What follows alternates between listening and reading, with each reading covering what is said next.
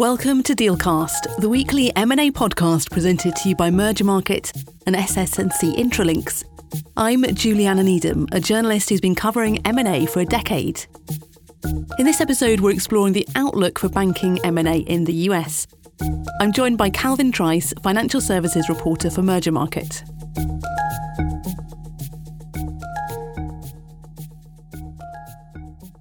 Hi, Calvin. Thanks very much for joining me today. Hello, how are you? Very well, thank you. So we're looking at bank M&A in 2022. What's the outlook and, and what's driving that outlook? Well, coming into the year, of course, uh, we've had a lot happen since then, but coming into the year, uh, the outlook was looking very good. Uh, it, for the most part, probably still is. But uh, the bank stocks ha- have been uh, in, in, in great favor in the equity markets among investors. So they, with with uh, with equity valuations uh, climbing for them and, and and and very strong, the outlook was good for for for, for deals because uh, larger banks uh, with uh, the, their, their currency is of course their their their equity values. With the equity values high, they were likely to do uh, more deals and still probably are. So with bank currency strong, with equity values people were people are pretty much looking forward to a, a, a big uptick in M and A among among banks. Uh, of course, that was going coming into the year. We've had the terrible war that's broken out in Ukraine. That's uh, uh, been a major disruptor for uh, all, equity markets and, and every, every everything else in the macro environment. So uh, we'll we'll wait and see. But uh, it, it was a, a strong outlook coming into the year. And we'll come on to how the Ukraine might affect deal activity a bit later on in the conversation. But what impact are rising interest rates likely to have on, on deal activity in the banking sector? Well, the the immediate uh, impact is that it should strengthen the balance sheets uh, for for banks because uh, with with uh, higher interest rates, uh, their their their profit margins will will, will obviously improve, and uh, that improvement will should stoke deal activity. It should stoke deal appetite because their their balance sheets will be strengthened in addition to their, their equity currencies being strengthened through the, the equity market favor. So interest rates should also uh, continue to boost uh, banking uh, M&A. And can we look a bit at the, the size of deals we're likely to see and what valuations are looking like for those those banks seeking deals? A lot of activity expected in the mid-tier banks in the U.S. That's about uh, uh, 10 billion to 100 billion.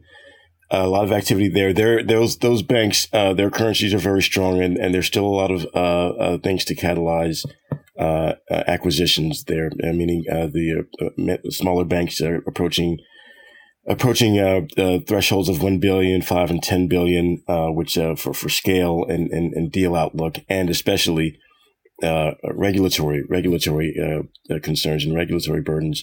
A lot of those a lot of those banks in that range, if they're not growing, should be uh, will probably be looking for, for for for buyers and and banks in that range likely or will be looking for for for, for, for deals for, from smaller banks. We're approaching that threshold. And what kind of valuations are anticipated? Well, there there was a time when uh, banks could always expect uh, valuations of two times book, but uh, that's becoming increasing, increasingly rare. The uh, smaller banks and, and, many of the banks in this uh, mid tier range were probably looking at more like 1.3 times, 1.5 times, uh, maybe higher. The higher you go in the asset uh, in the asset class, the closer you'll get to two times. But most uh, most uh, smaller and mid tier banks are, are, looking at more like uh, 1.3 to 1.5 times, in, in 1.3 or 1.5 times book. And I know that in the US it's a very regional picture with banking, and you've got a lot of, of regional banks. Can you talk us through the, the regional bias expected within deal activity and the states that are likely to benefit the most? So the advisors I spoke with, I think uh, the Sun Belt's still going to be uh, favored for, for deal activity just because they're growing in population and banks like uh, population, they like population uh, growth. So the Sun Belt states are will, will, probably still uh, uh, see heightened activity. The the Sun Belt states are the ones in the deep south, you know, south of Washington D.C. and south of the Midwest all the way through California, the uh, the warm states. Warm states will do that, and, and so several advisors have told me that uh, their their their regulatory their regulatory environment for, for states are also a little bit more lenient there, and banks also like that. So uh, the, those are the Sun Belt states, and Uh, we're expecting uh, probably an uptick in deal activity in Texas because you have a lot of banks. It's a Sunbelt state, warm weather state, uh, very favorable uh, state regulatory environment, and you have a lot of uh, banks approaching uh, the the one billion to five billion in asset um, range. And if, if they're not growing, those are the types of banks that'll be probably looking to to, to seek buyers because they, if they're not growing fast enough, they're they're not going to be uh, they're not going to be uh, satisfying their investors. And also uh, Florida, of course, uh, the Sunshine States has seen a lot of consolidation recently, to the point where a lot of the regional uh, banks there uh, are, are, you know are pretty much the same size or or, or encroaching on each other's territory, and so they're they're going to be looking for deals in the their neighbor to the north in Georgia, also Sunbelt State in the in the deep south there, there's a lot of opportunity there, and we've seen some deal activity spill over from Florida uh, into Georgia, looking for looking for targets. Great, thank you. You mentioned it a couple of times already, but looking at regulation, what's the mood music like in Washington, or the political appetite for banking deals? The the the appetite for banking deals okay, but the one of one of the things that, that could be uh, a fly in the ointment, as it were, for, for, for the very large deals is that the fact the fact the Biden administration has indicated they're going to be uh, very cool to very uh, to deals between very very large banks. Um, you know, just uh, uh, you know, just the, the legacy of the financial crisis. Uh, some, advisors think that, that the administration is going to going to really um, going to be really be cool to, to, to large deals because yeah, there, there's still a very, there's very much a bias against uh, too much uh, consolidation among the, the biggest banks. And do you have any examples of, of potential deals amongst the big, biggest banks which could be in the pipeline or that have been rumored? I haven't heard I haven't heard any rumors of big bank deals uh, uh recently, but uh, no, I haven't heard of it. Maybe that's why.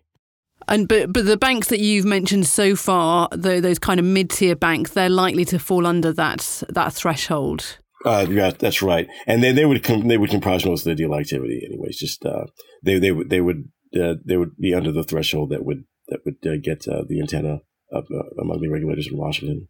So you mentioned it earlier on, but what's the indication about how disruption from geopolitical factors, most notably the Ukraine war, might affect deal activity?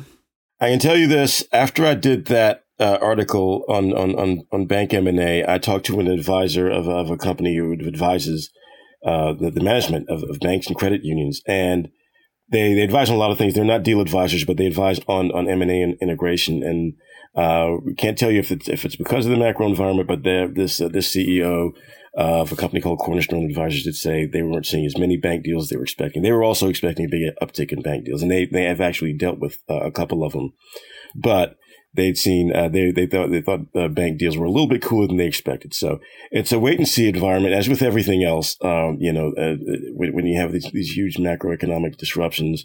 The fallout won't be known maybe for weeks or months, but uh, that's one indication I've gotten that maybe things have cooled.